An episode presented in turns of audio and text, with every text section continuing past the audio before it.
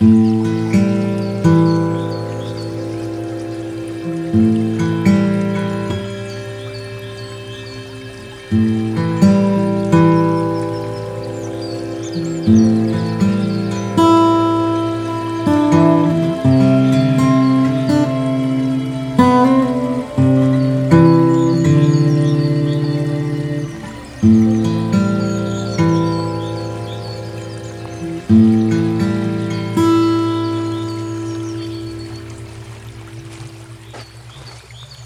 Hello there, listeners.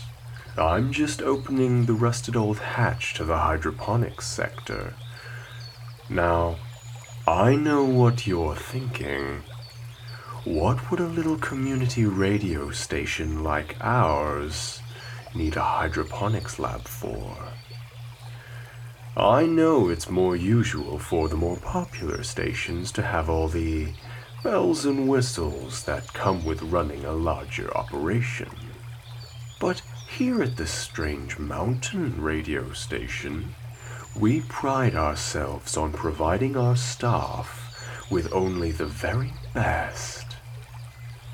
Hence, an entire aquaponics wing of the Strange Mountain facility dedicated to growing the local specimens of flora and aquatic fauna found upon the mountain in a sublime symbiotic sanctuary of succulents. Hopefully, the cleaning crew hasn't let it get too out of sorts.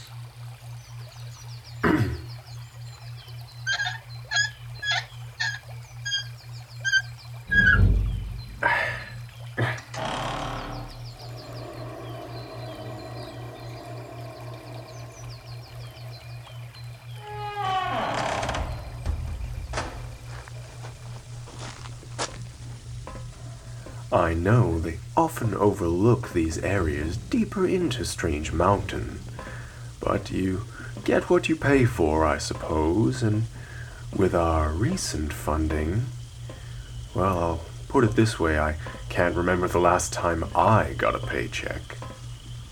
And voila, listeners, a state of the art. What the heck happened here? I apologize for my frustrations, listeners, but if you could see the full extent of the unhygienic incompetence that I'm dealing with here, well, you know what? I'll describe it to you.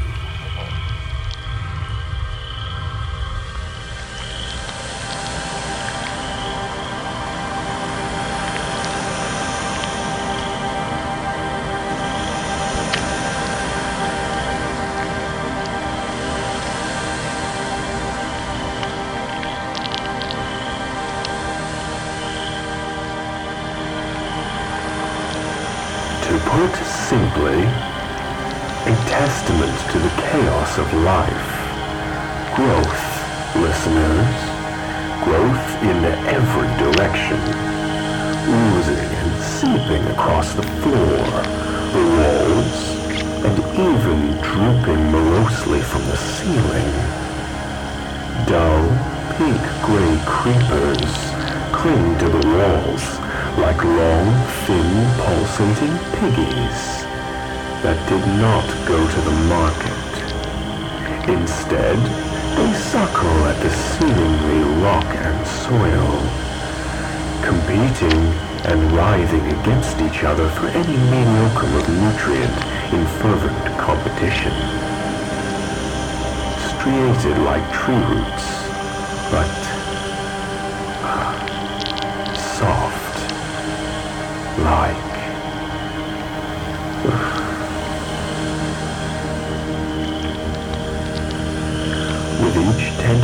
step the walkway squelches with viscous fluids unknown filling one's boot with a delectable soup of warm slime and mysterious chunks a most peculiar feeling like a leisurely footbath in your mother's lukewarm veal casserole. You know, the one you never really liked that much. If you were to touch the hollow pipe hand railings, you would find the metallic coating turned to rust and promptly crumbled to dust, revealing more soft pink roots which undulate and writhe in contact with the air and light. Trudging through this narrow, pulsating tunnel, which could almost put one in mind of a babe's journey through the womb, we reach hanging plastic butcher's curtains, oddly normal, unchanged relative to their surroundings. And as we pass through these plastic hanging curtains into the now unfamiliar scenery, we take you to our first dream.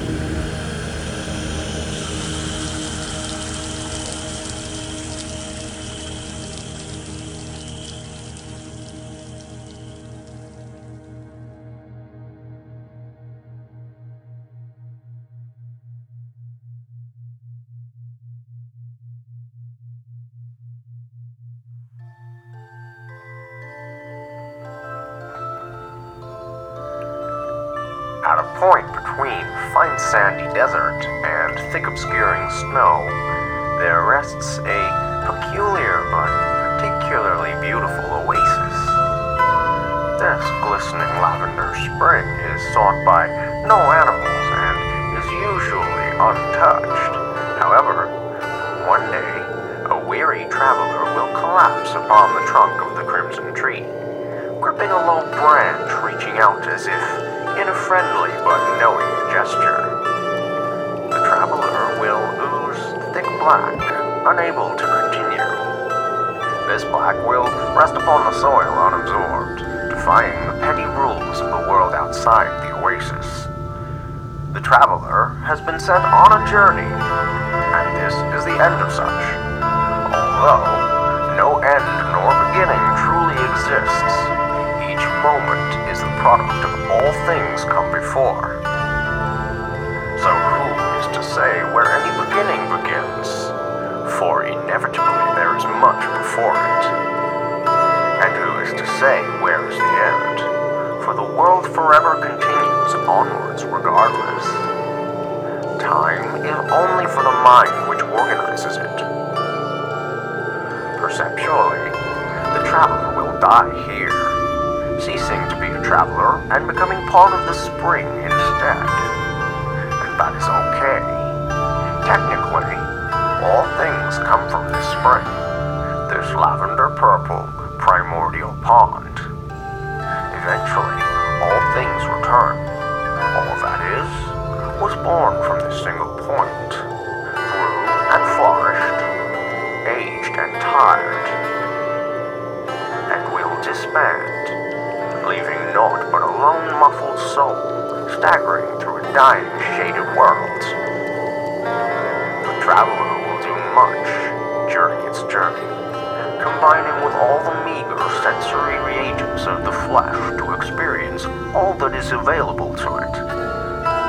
This is why, contentedly, they will draw closer to the shimmering pool, and with the final breath of the traveler will return the ooze to the spring, purifying it. As their perceptual self fades, thick black ooze will curdle and crust their worn limbs.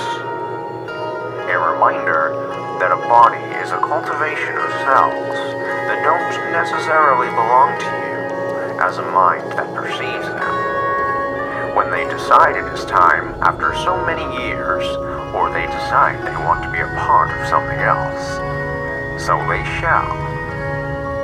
In just another mere passing eternity, the spring will once again give birth to a multitude of new worlds, and someday, more travelers. There will never be an end. There is no such thing as an end.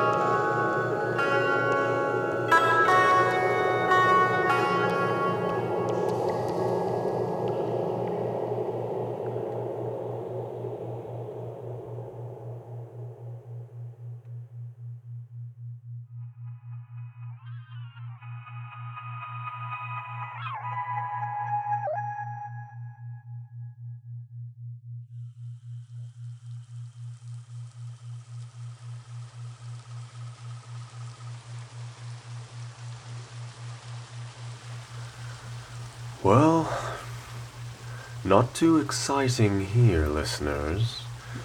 More of the same, really. A wide, spacious room segregated by various vats and aquariums. Large plots of protruding plant like appendages.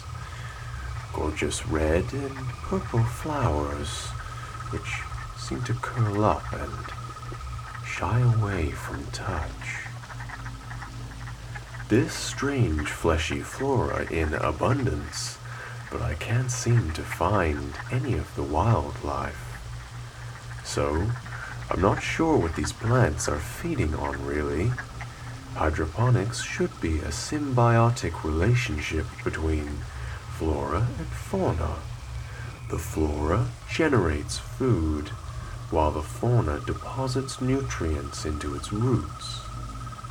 So, where do said nutrients come from? In lieu of any aquatic life in these tanks, I can hear life, but I can't see it. Here, behind one of the tanks in the southeast corner, is a large tumescent growth. In my fascination, I have acquired a stick. I will poke it with the stick for science. It is soft, but also hard. Like a Venus fly trap, it seems to open at the top. If I can just pry it apart here.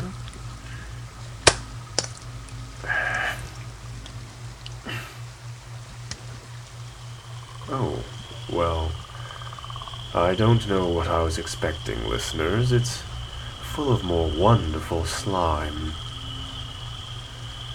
Floating on top, though, is some fabric. Ah, it's a cap from the cleaning crew uniforms. This is interesting, listeners. Underneath it is some sort of violet humanoid mask. Why, it's almost a head, but smooth and deformed with no nose and no ears. Just two holes punctured on either side of a slightly melted football.